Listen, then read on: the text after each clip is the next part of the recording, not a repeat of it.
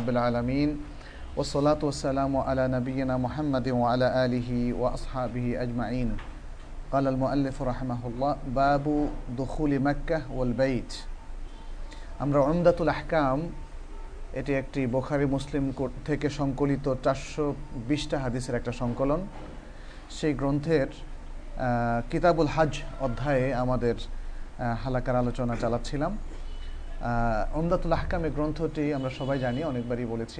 ইমাম আব্দুল গানি আল মাকদেসি তিনি সংকলন করেছেন। আবাবুল ফেক ফেকহি বাবের ভিত্তিতে, পরিচ্ছেদের ভিত্তিতে তিনি বোখারি, মুসলিম থেকে এই হাদিসগুলো সংকলন করেছেন এবং পরবর্তীতে অনেকেই এই হাদিসের উপর সরা লিখেছেন। আল বাসাম যে সরাটি আমাদের সাথে আছে সেটি তিনি প্রণয়ন করেছেন। তো আমরা মূলত হাদিসের উপর আলোচনা এবং তারপর হাদিস থেকে শিক্ষাগুলো এখানে আলোচনা করি সংক্ষেপে। এই পরিচ্ছেদ হচ্ছে মাক্কা এবং বাইতুল্লাহ প্রবেশের পরিচ্ছেদ আর হাদিসটি হলো আন আনাস ইবনে মালিক রাদিয়াল্লাহু আনহু আন্না রাসূলুল্লাহ সাল্লাল্লাহু আলাইহি ওয়াসাল্লাম دخل مكة عام الفتح وعلى رأسه المغفر فلما نزعه جاءه رجل فقال ابن خطل متعلق بأستار الكعبة فقال اقتلوه আচ্ছা আল এই হাদিসটি আনাস ইবনে মালিক রাদি আল্লাহ তালা আনহু থেকে বর্ণিত। তাতে বলা হয়েছে যে রাসুল্লাহ সাল্লাহ সাল্লাম বিজয়ের বছর, অর্থাৎ মক্কা বিজয়ের বছর মক্কায় প্রবেশ করলেন এবং তার মাথায় ছিল আল মেগফার।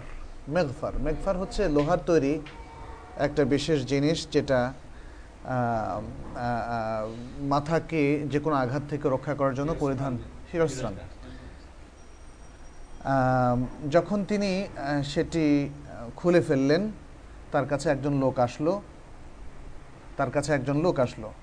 তখন তিনি বললেন মানে রাসুল্লাহ সাল্লাহ সাল্লাম বললেন এবনু খাতাল মোতাল্লিকুন বে আস্তার আল কাবাহ এবনু খাতাল, এটা হচ্ছে একজন লোকের একটা কুনিয়াত, উপনাম। তার নাম ছিল হেলাল। কেউ কেউ অন্য কথাও বলেছেন। সে তাকে হত্যা করার জন্য রসুল্লাহ সাল্লা সাল্লাম তখন নির্দেশ দিলেন।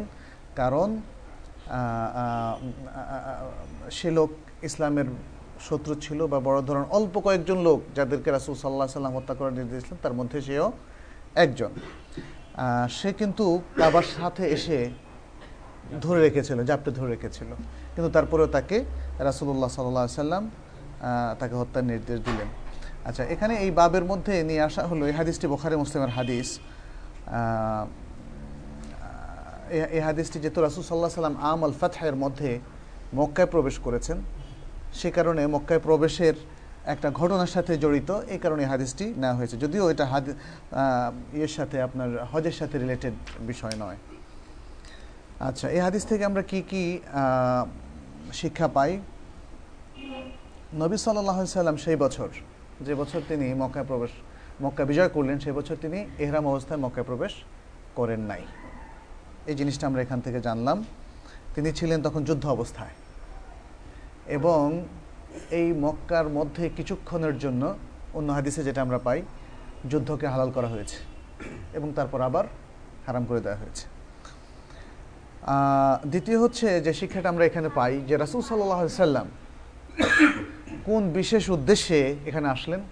জেহাদ ফিসাবিল্লাহ জেহাদ ফিসাবিল্লাহ মক্কা বিজয় যেহেতু এই মক্কার লোকেরা ইসলামের বিরুদ্ধে তারা ষড়যন্ত্র করত মুসলমানদেরকে হুদাবিয়ার সময় উমরা করতে দেয়নি এবং বদর গিয়ে তাদের বিরুদ্ধে যুদ্ধ করেছে ওহুদে গিয়ে যুদ্ধ করেছে ইসলামকে মিটে দেওয়ার চেষ্টা করেছে। অতএব ইসলামের যখন শক্তি হয়েছে তখন তাদের বিরুদ্ধে বিজয়ের প্রয়োজন ছিল অর্থাৎ জেহাদ ফিসাবিল্লার প্রয়োজন ছিল।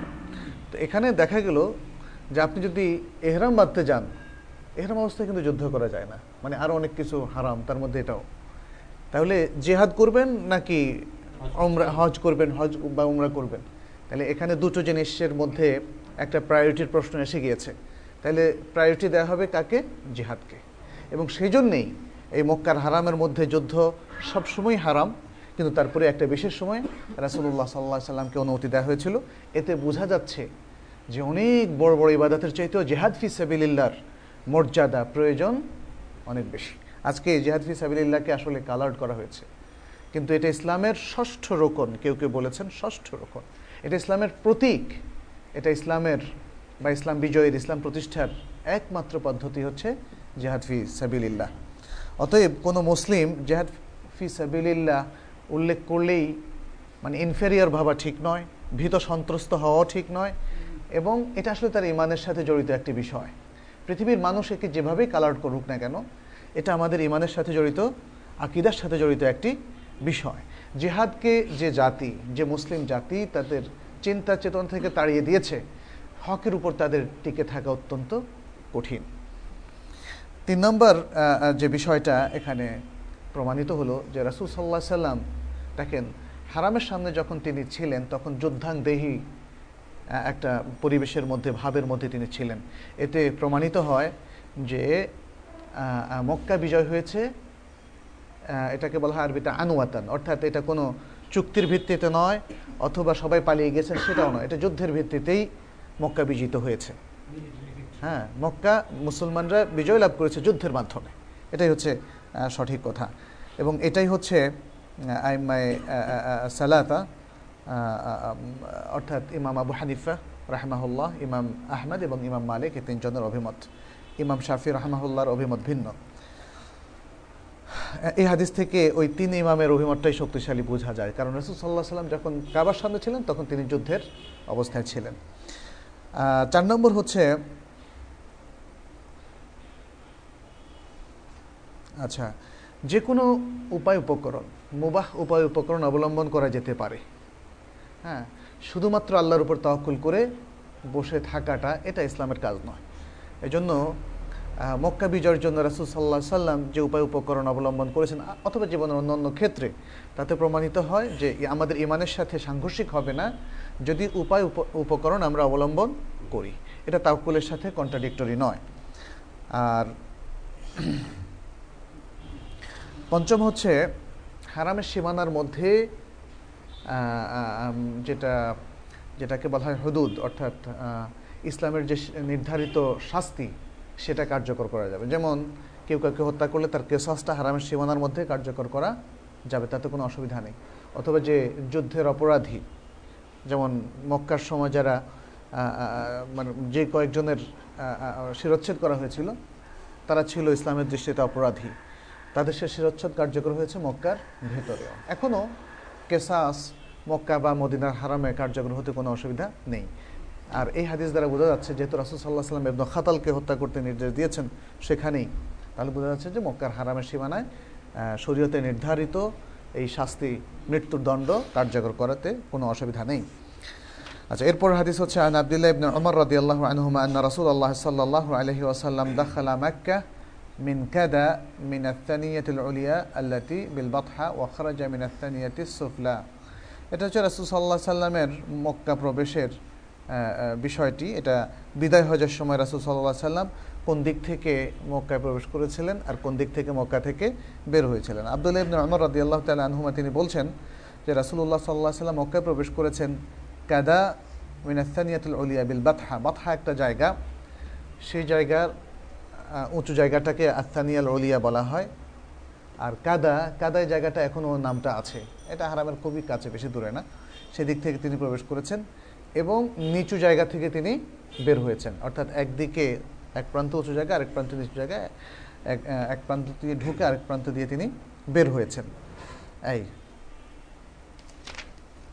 এটা ছোট্ট ঘটনা। এরপর হাদিসে যাচ্ছি আমরা। আন আব্দুল্লাহ ইবনে উমর রাদিয়াল্লাহু আনহুমা قال دخل رسول الله صلى الله عليه وسلم البيت وأسامة ابن زيد وبلال وعثمان ابن طلحة فأغلقوا عليهم الباب فلما فتحوا الباب كنت أول من ولج فلقيت بلالا فسألته هل صلى فيه رسول الله صلى الله عليه وسلم قال نعم بين العمودين اليمانيين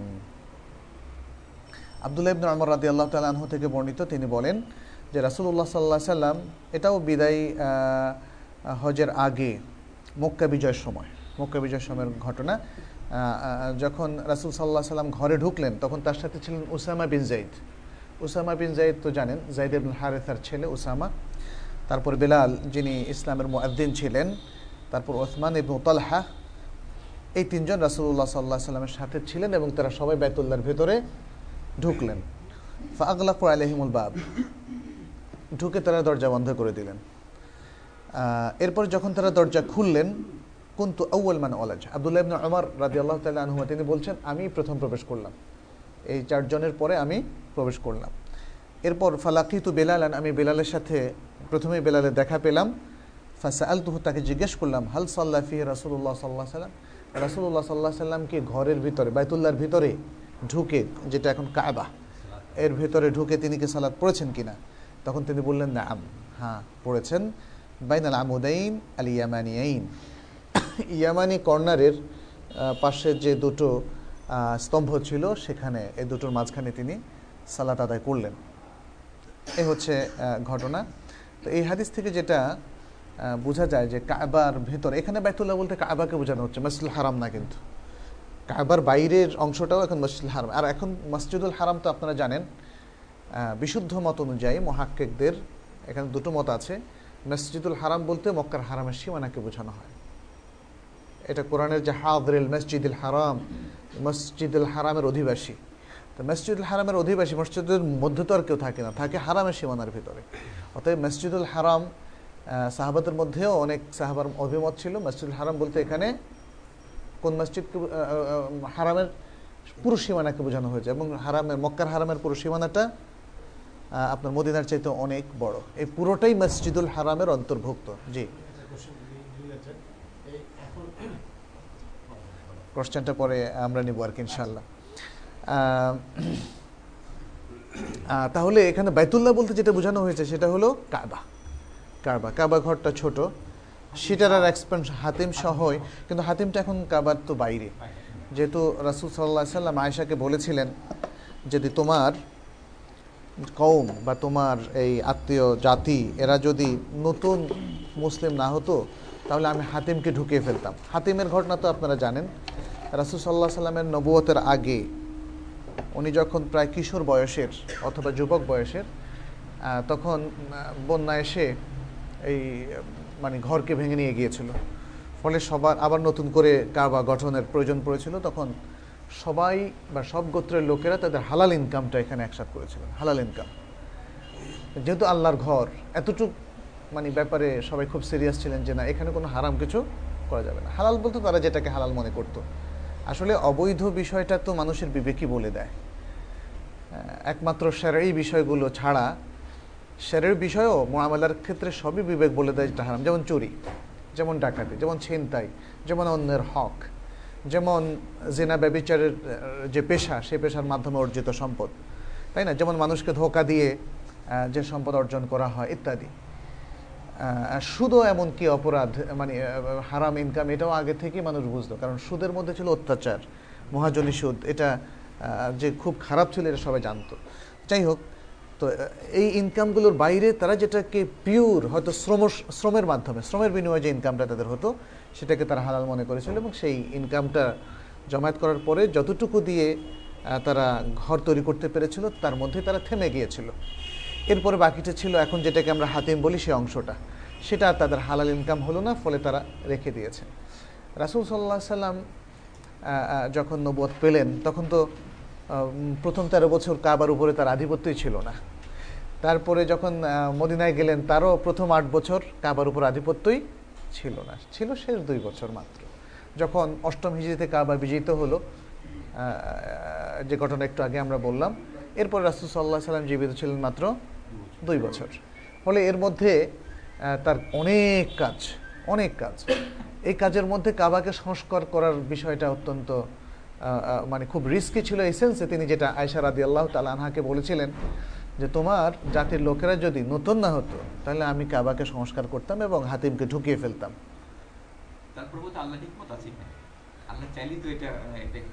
যাই হোক হ্যাঁ আমরা প্রশ্নটা ইনশাল্লাহ পড়ে নিচ্ছি।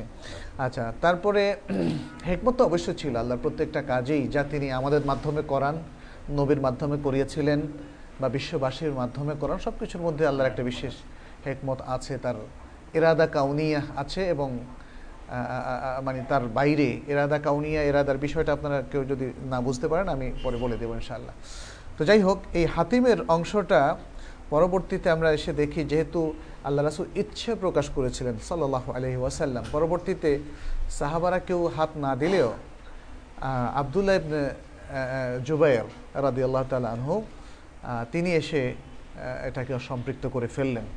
কারণ একটা সময় তিনি তো বিদ্রোহ করেছিলেন এবং তিনি এসে এ সংস্কার করে ফেললেন ওই হাদিসের ভিত্তিতে। এই সংস্কার কার্যটা সঠিক ছিল, কোনো অসুবিধা নেই।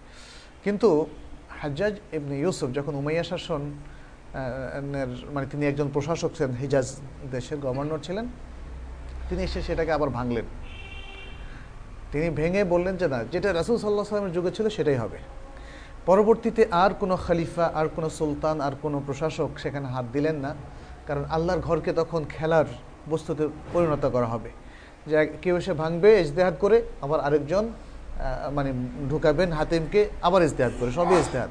তো ইজতেহাদ তো এরকম মানে বিভিন্ন রকম হতেই থাকবে, কিন্তু এতে ক্ষতিগ্রস্ত হবে ইসলামের মূল নিদর্শন।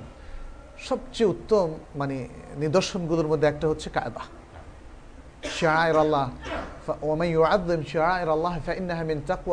যেটা আল্লাহ তাআলা সূরা হজের মধ্যে দুবার উল্লেখ করেছেন আল্লাহ, কথাটা আর অন্যান্য আয়তে উল্লেখ করা হয়েছে। ইন্না সাফা ওয়াল মারওয়াতা মিন শাআইরিল্লাহ।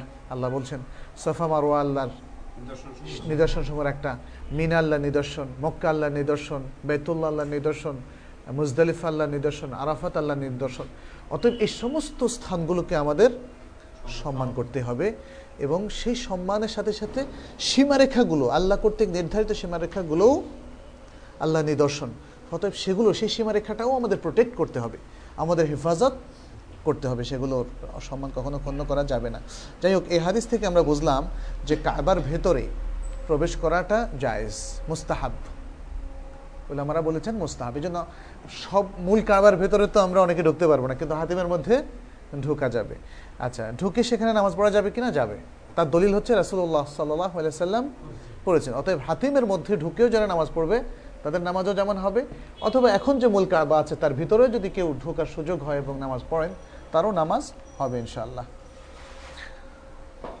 হ্যাঁ ইবনে তাইমিয়া রহমাহুল্লাহ বেশি উল্লেখ করেছেন, কাবার ভিতরে ঢুকে নামাজ পড়াটা, এটা কি ফরজ? না, ফরজ নয়। এটাকে সুন্না তিনি বলছেন সুন্না তো নয়, তবে এটা হাসান, উত্তম। বেস্ট বেস্ট অনলি রেকমেন্ডেড এই, যেহেতু রাসুল সাল্লাহ সাল্লাম ঢুকেছেন। ও আন্না দখলা হেলাইছে মিন মানাসিকাল হাজ। আর হাতিমের ভিতরে ঢুকা, কেউ যদি মনে করে ওমরার অংশ, কেউ যদি মনে করে হজের অংশ, এটা ঠিক নয়। এটা ওমরার অংশও নয় হজের অংশও নয়। এটা মনে রাখতে হবে। আচ্ছা মোটামুটিভাবে এই দুটো অংশই আমরা এখানে জানলাম। আজান যেহেতু হয়ে গিয়েছে আমরা আজানের পরে মনে প্রশ্ন উত্তরটা নেই শুধু না? নাকি আরও কিছুক্ষণ? আচ্ছা ঠিক আছে আর কয়েকটা হাদিস নেব আমরা। ইনশাআল্লাহ সালাতের পরে। এখন এখানে মনে আজান দিতে আজান হয়েছে না? এটা তো আজান? এটা তো যে আলামিন মসজিদের আজান। রহিম আলহামদুলিল্লাহ ওসলাত ওসালাম আল্লাহ রসুলিল্লাহ ও আলা আলিহি ও আসহাবিহি মাওয়ালা আগের যে হাদিসটি আমরা আলোচনা করেছিলাম, ছোট্ট একটা বিষয় আছে, একটু দৃষ্টি নিক্ষেপ করার প্রয়োজন। সেটা হচ্ছে, আমরা বলেছিলাম যে কারবার ভেতরে সালাতের বিষয়ে, সেখানে ভিতরে সালাত আদায় করাটা মোস্তাহাব। এ বিষয়ে সবাই একমত পোষণ করেছেন নফল সালাতের বিষয়ে, নফল। কিন্তু ফরজের বিষয়ে ইখতলাফ রয়েছে। ফরজের বিষয়ে আলেমদের মধ্যে কারও কারও মত হচ্ছে ফরজ সালাতো অথবা মানে কারবার ভেতরে অথবা তার উপরে করা যাবে। ইমাম আবু হানিফা এবং শাফি রহমাহুল্লাহ, এটা হচ্ছে তাদের অভিমত। আর ইমাম আহমেদ এবং মালিক তার মশহুর মত অনুযায়ী তারা বলেছেন যে কারবার ভেতরে সালাত মানে ফরিদা সালাত, ফরজ সালাত আদায় করা যাবে না। তারা কিছু দলিল উল্লেখ করেছেন। যাই হোক, উভয় পক্ষের কিছু দলিল আছে আমরা সেদিকে আর যাচ্ছি না। তা আমরা শুধু এতটুকু বলব যে যদি কেউ সালাত আদায় করতে চান তাহলে নফল সালাত আদায় করুন। আর বাকি ফরজ সালাত তো আমরা আসলে ইমামের সাথেই সেখানে পড়ব সেটা মিস করব কেন? ইমাম কাবার বাইরে থেকে দাঁড়ান এবং ইমামের পেছনে তিনি যে জেহাতে দাঁড়ান সেখানে সবাই ইমামের পেছনে। আর অন্য জেহাদ থেকে যদি সামনে যায় তাতে অসুবিধা নাই। আহ, তো সুতরাং সবাই ইমামের সাথেই নামাজ আদায় করবেন। কাবার ভেতরে না থেকে, বিশেষ করে হাতিমের ভেতরে এখন বের করে দেওয়া হয়।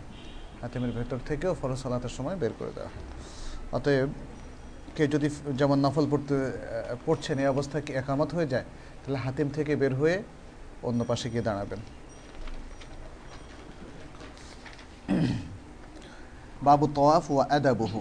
তওয়াফ এবং তওয়াফ করার শিষ্টাচার প্রসঙ্গে عن عمر رضي الله عنه أنه جاء إلى الحجر الأسود وقب وقبله وقال إني لأعلم أنك حجر لا تضر ولا تنفع ولولا أني رأيت رسول الله صلى الله عليه وسلم يقبلك ما قبلتك বুখারি মুসলিমের এই হাদিস আবদুল্লাহ ইবনে ওমর রাদি আল্লাহ তালাহু থেকে আবদুল্লাহ নয় ওমর ইবনুল খত্তাব রাদি আল্লাহ তালাহু থেকে আহ, তিনি বলছেন যে মানে হাদিসে বলা হয়েছে এই আহ, আহ, যে তিনি হাজার আসওয়াদের কাছে আসলেন ওমর ইবনুল খত্তাব রাদি আল্লাহ তালাহু হাজার আসওয়াদের কাছে আসলেন এবং তাতে চুমু খেলেন, তাকবিল করলেন, চুমু খেলেন এবং এ কথা বললেন যে, নিশ্চয়ই আমি জানি তুমি একটি পাথর, আন্নাকা হাজারুন, তুমি একটি পাথর, লা তাদরু তুমি কোনো ক্ষতিও করতে পারো না, উপকারও করতে পারো না।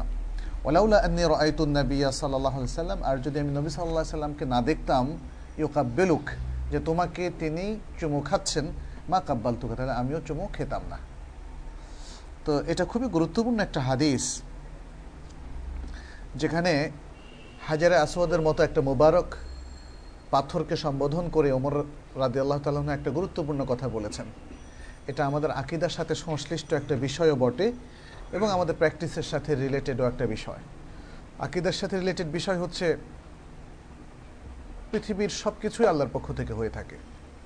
ভালো, মন্দ ওয়ালকাদ রিখাই রিহি ওয়াশার রিহি এটা ইমান বিল কাদর, তাকদিরের প্রতি ইমানের যে অংশ, তার অংশ কিন্তু। ভালো মন্দ, ভালোকে মানে আমাদের ভাগ্যে আনয়ন করা, এটা আল্লাহ তালার পক্ষ থেকে যদি না হয়ে থাকে, তাহলে আসলে আর কারও পক্ষে করা সম্ভব নয়। ঠিক তেমনি মন্দকে প্রতিহত করা, এটাও আল্লাহর পক্ষ থেকে যদি না হয়ে থাকে, তাহলে কারও পক্ষে সেই মন্দকে প্রতিহত করা সম্ভব নয়। আরেকটা হাদিস আবদুল্লাহ ইবনা আব্বাস রাদে আল্লাহ তালা আনহুকে রাসুল্লাহ সাল্লাহ সাল্লাম বলেছেন, ইন, ইয়া গোলাম ইন ইন্নি ওয়াল্লুমুকা কালিমাত। হে প্রিয় বৎস, আমি তোমাকে কিছু কথা শেখাচ্ছি।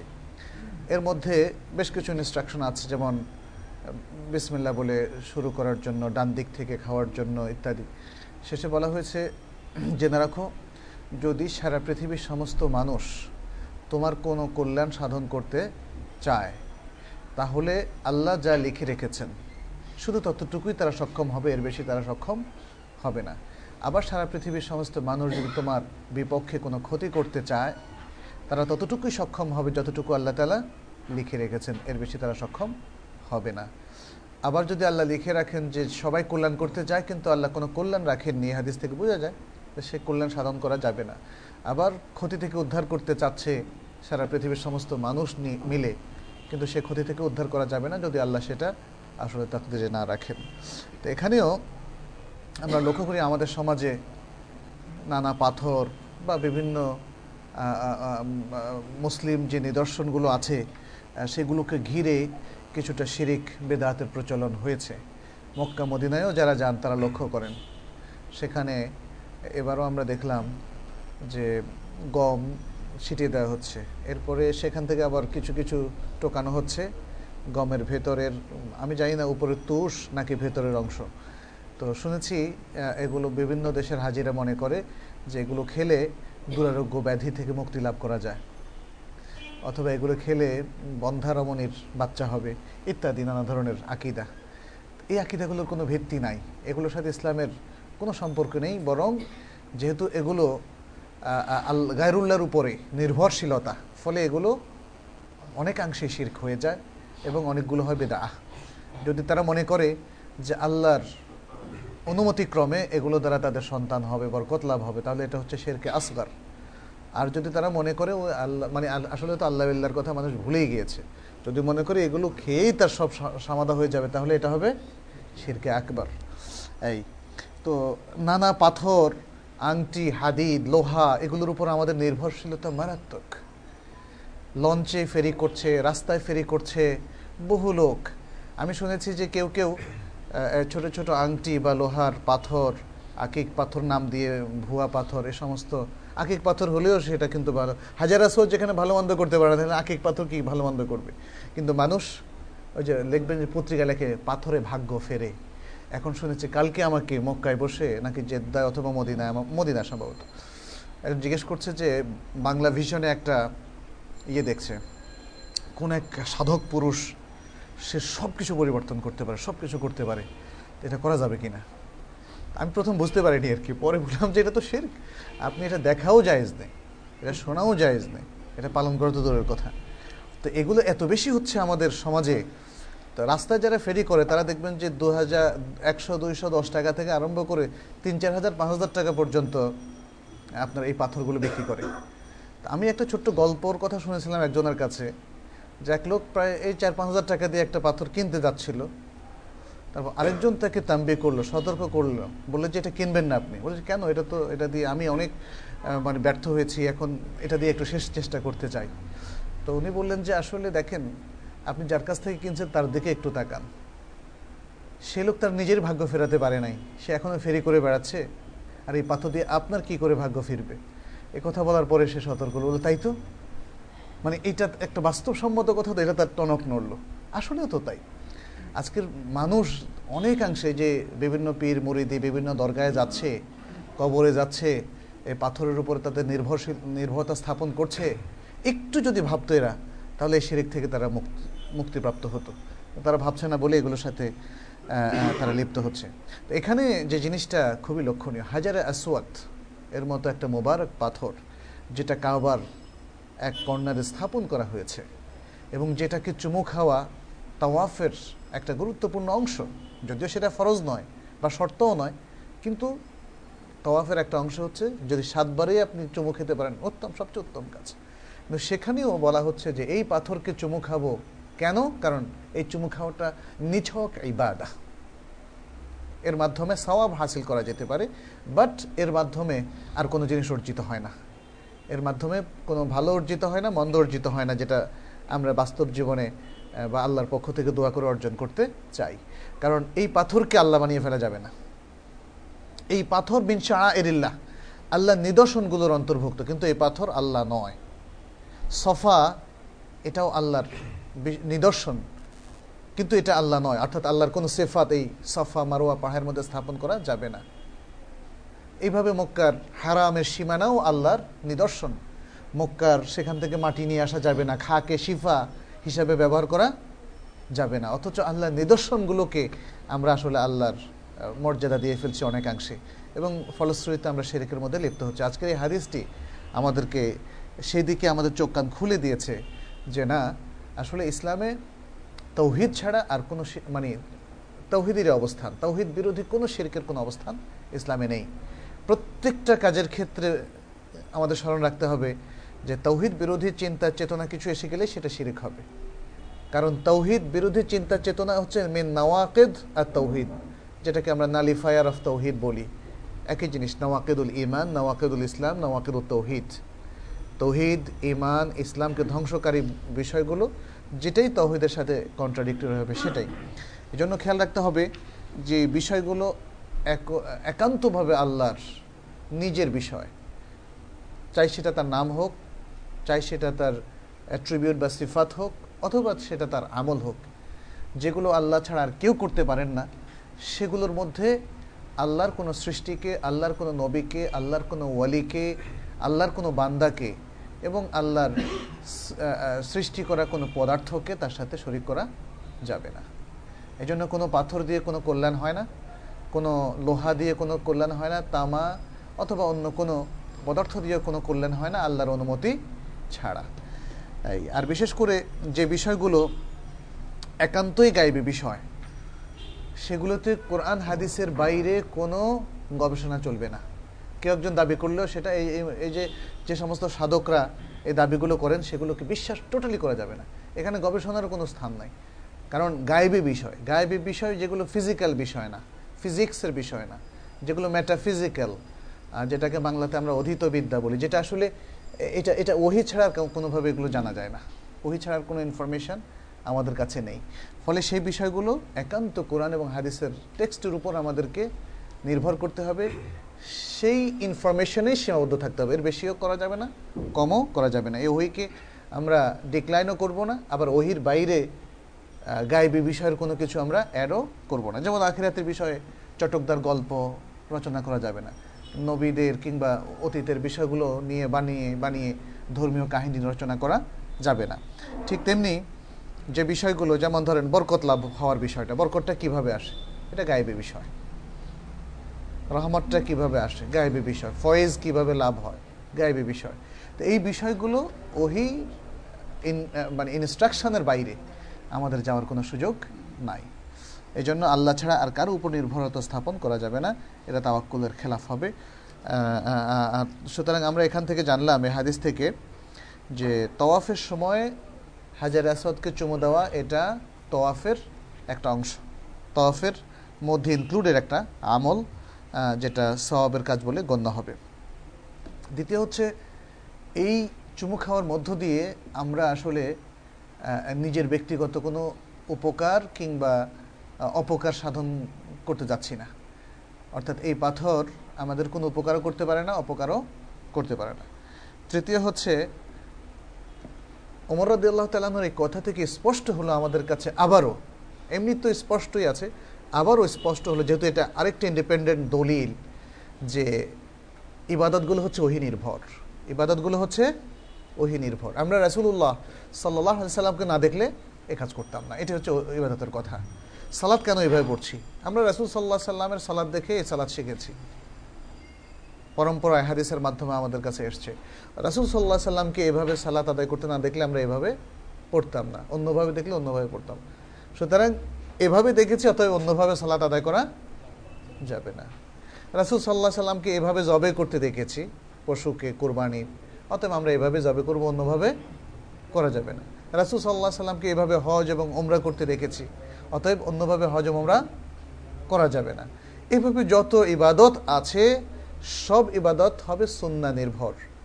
সুন্না মানে সহি সুন্না, যেটা সহি হাদিস আমরা বলি। অতএব মূলনীতি হলো একটাই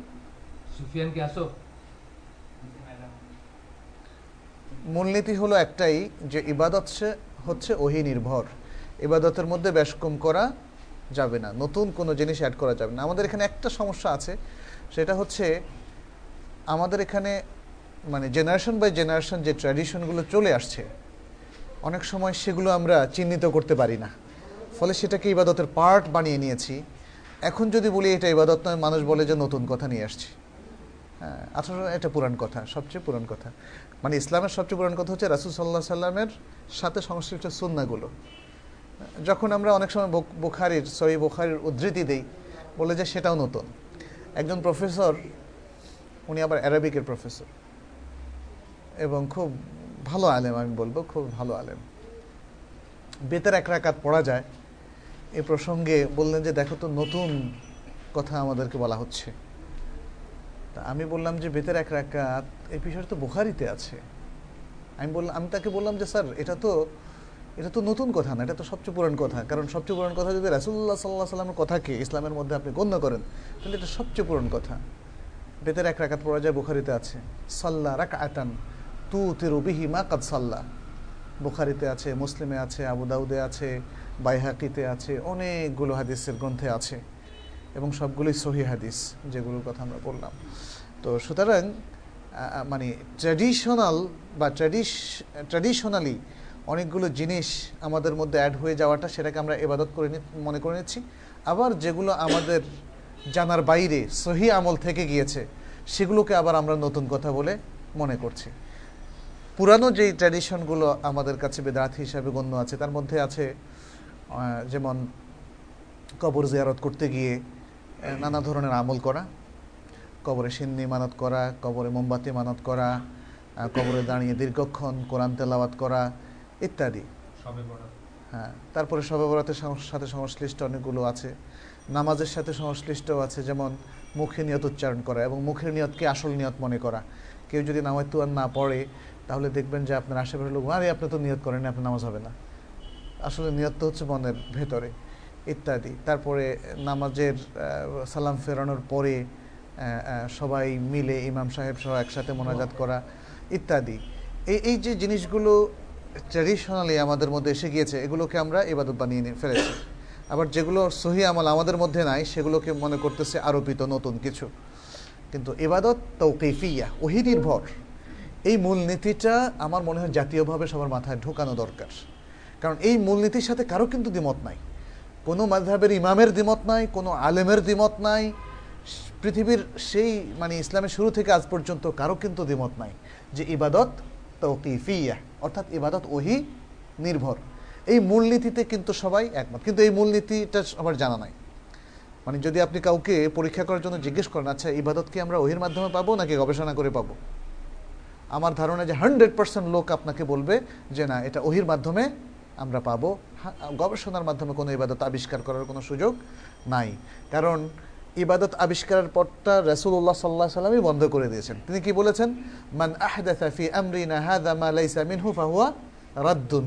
যে ব্যক্তি এই দিনের মধ্যে এমন কোনো কিছু আবিষ্কার করে, নতুন করে প্রচলন করে, যা দিনের অন্তর্ভুক্ত নয়, সেটা প্রত্যাখ্যাত রিজেক্টেড মান আমেলা আমালান লাইসা আলাইহি আমরুনা ফাহুয়া রাদ্দুন। যে ব্যক্তি এই দিনের মধ্যে এমন কোনো আমল করে যে আমলটা এই দিনের অন্তর্ভুক্ত না, এই দিন চেনে না সেই আমলকে। এই দিন সেই রিচুয়ালকে সে আমলকে চেনে না, তাহলে সেটা হচ্ছে রিজেক্টেড বা প্রত্যাখ্যাত। তাহলে রাসুল সাল্লাহ সাল্লাম কিন্তু গবেষণা ভিত্তিক আমল করা, ওহিরকে পাশ কাটিয়ে বা ওহিকে ডিঙ্গিয়ে গবেষণা ভিত্তিক আমল করার পথটাকে চিরতরে বন্ধ করে দিয়েছেন। তিনি আরও বলেছেন, ইয়াকুম অমহদাসাতিল উমর ফাইন্না মহদাসাতিন বেদাহ বেদা ওকুল্লা বেদা আতিন সাবধান। তোমরা নতুন প্রচলিত যে আমলগুলো ইবাদত হিসেবে তোমাদের সামনে প্লেস করা হবে, সেগুলো থেকে সতর্ক থাকো। কারণ প্রত্যেক নতুন প্রচলিত আমল, এটা হলো বেদাহ প্রত্যেক বেদাহ হলো ভ্রষ্টতা, প্রত্যেক ভ্রষ্টতা তোমাদেরকে জাহান্নামের দিকে নিয়ে যাবে। তো এই কমন হাদিসগুলো কিন্তু সবারই জানা। কিন্তু সেগুলিকে ইমপ্লিমেন্ট করার ক্ষেত্রে আমাদের প্রবলেম হয় মূলনীতিটা জানা না থাকার কারণে। আর আমি দেখেছি যে, বিশেষ করে যাদের আমলের মধ্যে অনেক বেদাত আছে, মূলনীতিকে যদি অ্যাক্সেস পয়েন্ট হিসাবে আমরা নির্ধারণ করি এবং তারপরে ব্যাখ্যায় আসি, তখন মানুষের কাছে সেটা অনেক সহজ হয় অ্যাকসেপ্ট করার জন্য। এটা আমরা মদিনাতে বা সৌদি আরবের বিভিন্ন প্রভিন্সে আমল মানে দাওয়াতি কাজ করতে গিয়েও দেখেছি। তা মানুষের মনে, একদম সাধারণ মানুষ হলেও তার মনে প্রথম সেট করা দরকার এই মূলনীতিগুলো। মূলনীতি। তারপরে আপনি ওই যে উদাহরণের মধ্যে আসেন। কিন্তু প্রথমে উদাহরণ নিয়ে যদি আমরা ঝগড়ায় লিপ্ত হয়ে যাই, তাহলে মূলনীতির ধারে কাছে দিয়েও যাবে না, আগেই ঝগড়াঝাটি হয়ে যা হওয়ার তা হয়ে যাবে। তো এই জিনিসগুলো আমাদের বন্ধ করতে হবে, মূলনীতি আমাদের আসতে হবে। যাই হোক, তাহলে ইবাদতের ক্ষেত্রে আমরা বলব, যেহেতু সমস্ত ইবাদত অহিনির্ভর, অতএব যা আল্লাহ তালা তার রাসুল্লাহ সাল্লাহ আলহি ওয়াসাল্লামের মাধ্যমে শরীয়ত সম্মত করেছেন শরীয়তের কাজ বলে ডেসক্রাইব করেছেন, সেটাই শরীয়ত সম্মত হবে। এর বাইরে আর কোনো কাজ শরীয়ত সম্মত না এটা ইবাদতের ক্ষেত্রে। ইবাদতের ক্ষেত্রে মানে খুবই রিজিডিটি আছে ইসলামের মধ্যে। অর্থাৎ শরীয়তে যে ইবাদতগুলোকে ডেসক্রাইব করেছে, যেগুলো ইবাদত, এর বাইরে আর কোনো ইবাদত নাই। এই জন্যই বলা হয় যে আল্লাহ যা শরীয়ত সম্মত করেছেন, এর বাইরে সমস্ত ইবাদত হারাম। এর বাইরে সমস্ত ইবাদত হারাম। তার মানে এর বাইরে আসলে ইবাদতই নাই। যা ইবাদত হিসেবে আপনি করবেন সেটাই হারাম কাজ হবে, সেটাই দলালাত হবে, সেটাই বেদা হবে। এই এই বিষয়টা আমাদের একটু জানা থাকতে হবে। আচ্ছা এরপরে চতুর্থ নম্বর হচ্ছে আচ্ছা মানুষের কাছে, সাধারণ মানুষের কাছে মানে তাদের কাছে যে জিনিসটা কঠিন মনে হয় অথবা কনফিউজিং মনে হয় তারা যে জিনিসটার ব্যাপারে কনফিউজড সংশয়ের মধ্যে আছে, ভুল ধারণার মধ্যে আছে, সেটা বর্ণনা করে দেওয়াটা এটা আমাদের কর্তব্যের মধ্যে পড়ে। সেটা বর্ণনা ইভেন মানুষ যদি আপনার কাছে তার এক্সপ্লেনেশন বা ব্যাখ্যা নাও চায়। আমরা এর আগে সফিয়া রাদি আল্লাহ তাল্লাহ হাদিসটা পড়েছিলাম। এর আগের হালাকা সম্ভবত আপনারা যারা ছিলেন, যে রাত্রে তিনি এতেকা অবস্থা ছিলেন তিনি হাত ধরে তার ওয়াইফকে এগিয়ে দিচ্ছেন। পাশে দুজন সাহাবি যাচ্ছিলেন। ওনারা কিন্তু কিছু জিজ্ঞেস করেন নাই, কিন্তু তাড়াহুড়ো করে যাচ্ছিলেন রাসুল সাল্লাহ সাল্লামের সাথে একজন মহিলা দেখে। তিনি বললেন, এই শোনো শোনো, তোমরা দাঁড়াও, এ হচ্ছে আমার স্ত্রী সফিয়া। তখন তারা বললেন যে সুবহান আল্লাহ ইয়া রাসুল আল্লাহ মানে তারা বুঝতে চাচ্ছেন, ইয়া রাসুল্লাহ আপনার প্রতি আমরা সন্দেহ করব, আপনি কেন জবাব দিচ্ছেন? আপনার প্রতি আমাদের কোনো সন্দেহ নাই। কিন্তু আল্লাহ রাসুল বললেন তখন কি? যে, ইন্না শায়তানা ইয়াজরি মাজরা দামে বেনি আদম। বনি আদমের শিরায় শিরায় শয়তানের অ্যাক্সেস আছে, চলাফেরা করে। অতএব তোমরা বাসায় যাইবা? ঘুমাইবা, পরের দিন হঠাৎ করে মনে হবে যে রাসুল্লাহ আসলাম কার হাত ধরছিল? তিনি অ্যাক্সেস বন্ধ করে দিয়েছেন। এই জন্য যখনই সাধারণ মানুষের মধ্যে কনফিউজিং কোনো জিনিস সৃষ্টি হবে ওলা আমাদের কর্তব্য হচ্ছে সেটা ক্লিয়ার করে দেওয়া। অমর আব্দুল খাত্তাব রাদি আল্লাহ তালন সুহান আল্লাহ তার এই কথাটা এখন স্বর্ণাক্ষরে লেখার মতো। সবখানে আমরা রেফারেন্স হিসেবে ব্যবহার করি। এবং মানুষকে বোঝাতে সমর্থ হই যে না, পাথর কোনো ভালো এবং মন্দ করে না। ফলে মানুষ সহজেই সেটাকে অ্যাকসেপ্ট করে নেয় এবং তারা মনে করে যে পাথরের উপর সেই নির্ভরতা স্থাপন করাটা হচ্ছে শেরক। এরপরে হচ্ছে যে শিক্ষাটা আমরা এখান থেকে পাই যে রাসুল সাল্লাহ সাল্লাম যাই করেছেন সেটাই আমাদের কাছে অনুসৃত সুন্না আর সুন্নাল মুত্তাবা রাসুল্লাহ সাল্লাহ সাল্লাম যাই করেছেন সেটাই আমাদের জন্য রেকমেন্ডেড আমল। আমাদের জন্য অনুসৃত সুন্না যদি কেউ দাবি করে যে না, এটা রাসুল সাল্লাহ সাল্লামের সাথে খাস ছিল, তাহলে দলিল লাগবে। অর্থাৎ কোনো কোনো আমল রাসুল্লাহ সাল্লাহ সাল্লামের সাথে খাস ছিল, ঠিক আছে। কিন্তু সেটাও দলিল লাগবে। তা না হলে তো যে কোনো সুন্নাকে আমার কাছে কষ্টকর কিছু সুন্না আছে বা আমি করতে চাই না, এটা বলে দেবো যে রাসুল সাল্লাহ সাল্লাম সাথে সেটা খাস, এটা আমাদেরকে করতে হবে না। তাহলে আমাদেরকে করতে হবে না, সংখ্যা অনেক কমায়া ফেলা যায়। এটা করা যাবে না, বরং মূলনীতি হচ্ছে এখানে এটাও একটা মূলনীতির প্রশ্ন। রাসুল্লাহ সাল্লাহ সাল্লামের সাথে কোনো ইবাদত বা কোনো আমল খাস ছিল? এটা প্রমাণিত হবে দলিলের ভিত্তিতে। দলিল না থাকলে রাসুল্লাহ সাল্লাহ সাল্লামের সমস্ত আমল উম্মার জন্য সুন্না বলে গণ্য হবে, ব্যাস।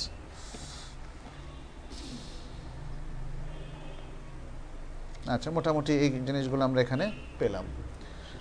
আচ্ছা তাহলে আমরা আজকে হাদিসের দার্স এখানে শেষ করলাম ইনশাল্লাহ এখন প্রশ্ন উত্তর পড়ব হাদা ওসল্লাহ সাল্লাম আলা নবীনা মোহাম্মদ ওয়ালা আলহি ওয়াসাব